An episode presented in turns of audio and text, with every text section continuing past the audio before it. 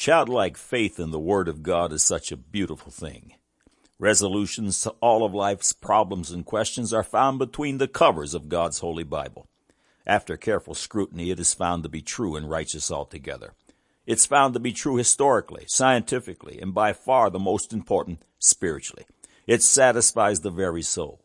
Have you yet to surrender your life to the Jesus Christ of the majority text? Are you ready for the best day of your life?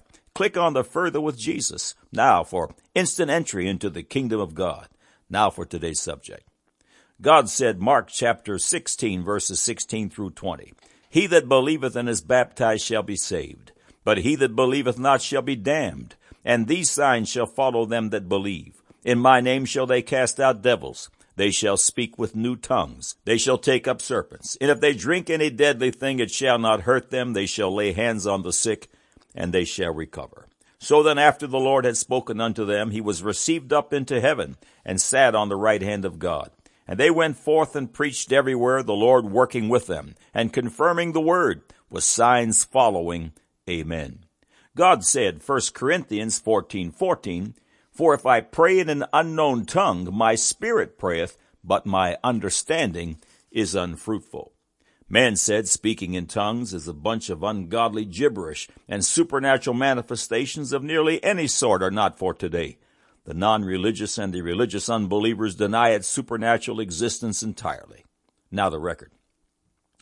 The world is filled with the miraculous, especially in the lives of those who demonstrate childlike faith. In one particular way, it is demonstrated in the lives of millions who have received the baptism with the Holy Ghost, just as the saints of old did on the day of Pentecost when they began to speak in unknown tongues, in languages they personally did not and still do not understand.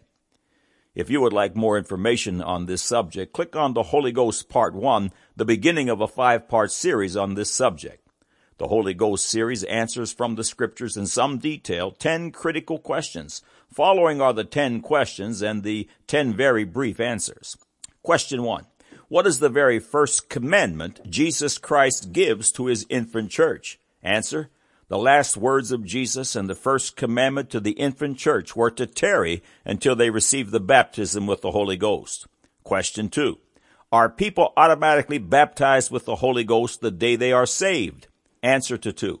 The baptism with the Holy Ghost is a separate and distinct supernatural occurrence that follows the born again experience. Question three. How did the saints of old get baptized with the Holy Ghost? Answer.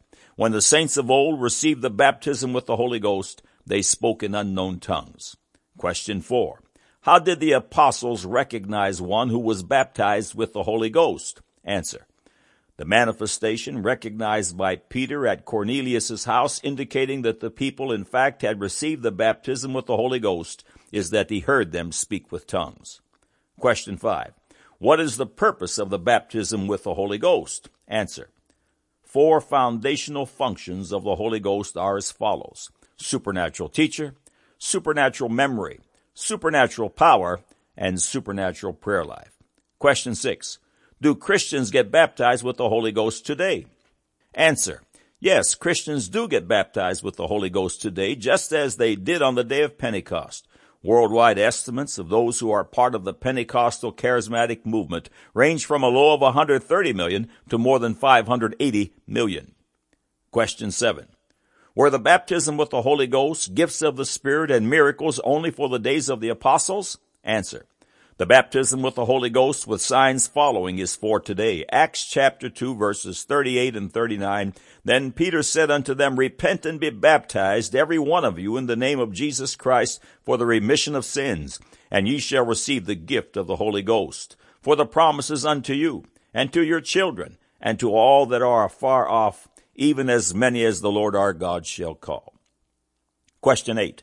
Do the baptism with the Holy Ghost and the nine gifts of the Spirit serve separate functions? Answer. The baptism with the Holy Ghost and the nine gifts of the Spirit do serve separate functions. Question 9. Is speaking with new tongues a phenomenon that began in 1906? Is that which is perfect already come? Answer 9. The baptism with the Holy Ghost and glossolalia did not begin in 1906, and that which is perfect is yet to come. Question 10. How can a Christian receive the baptism with the Holy Ghost today? Answer. The baptism with the Holy Ghost is received today just as it was on the day of Pentecost with simple childlike faith. Visit the five part series on the Holy Ghost on God said, man said. Inside article number five, you will be instructed on how to receive the marvelous gift of the Holy Ghost. Do not take a shortcut. Be prepared for the miraculous. A new scientific discovery again confirms the accuracy of the Word of God, the Word that was written thousands of years prior to modern day academia's latest musings. This will be just another proof that God is that He authored the Scriptures and will hold all men accountable to them at a soon coming judgment day. I often say when ministering the baptism with the Holy Ghost that the spiritual action never goes above the nose. When one speaks in tongues, the brain between your ears is disengaged. Jesus, referring to the Holy Ghost, speaks of the belly in a most amazing way. John chapter 7 verses 38 and 39. He that believeth on me, as the scripture hath said, out of his belly shall flow rivers of living water. But this spake he of the Spirit, which they that believe on him should receive, for the Holy Ghost was not yet given, because that Jesus was not yet glorified. For astonishing information on this concept, click on to the Holy Ghost and your belly on this website. A term often mentioned concerning the moving of the Holy Ghost in an individual is that the Spirit of God wells up within him. This welling up begins in the stomach and typically finds release as that believer shouts or sings praises unto God. Very often it will take on the form of speaking in tongues. The following news release was published by UPI November 7, 2006 under the heading Fascinating Discovery.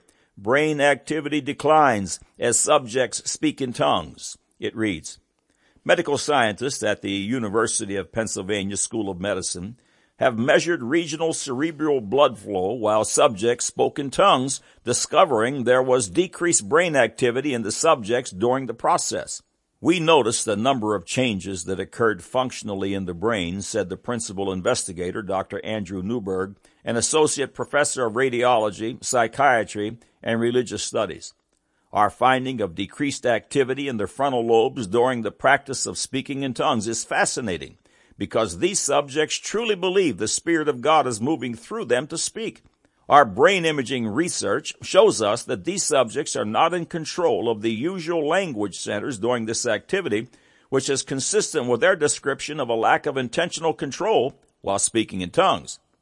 According to the UPI report, the research appears in the November issue of the Journal of Psychiatry Research Neuroimaging, end of quote.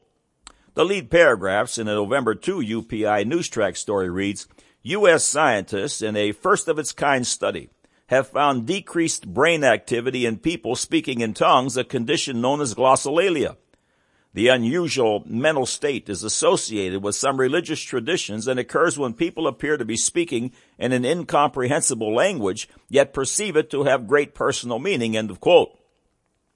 The scriptures record, as quoted earlier in 1 Corinthians 14, 14, For if I pray in an unknown tongue, my spirit prayeth, but my understanding is unfruitful.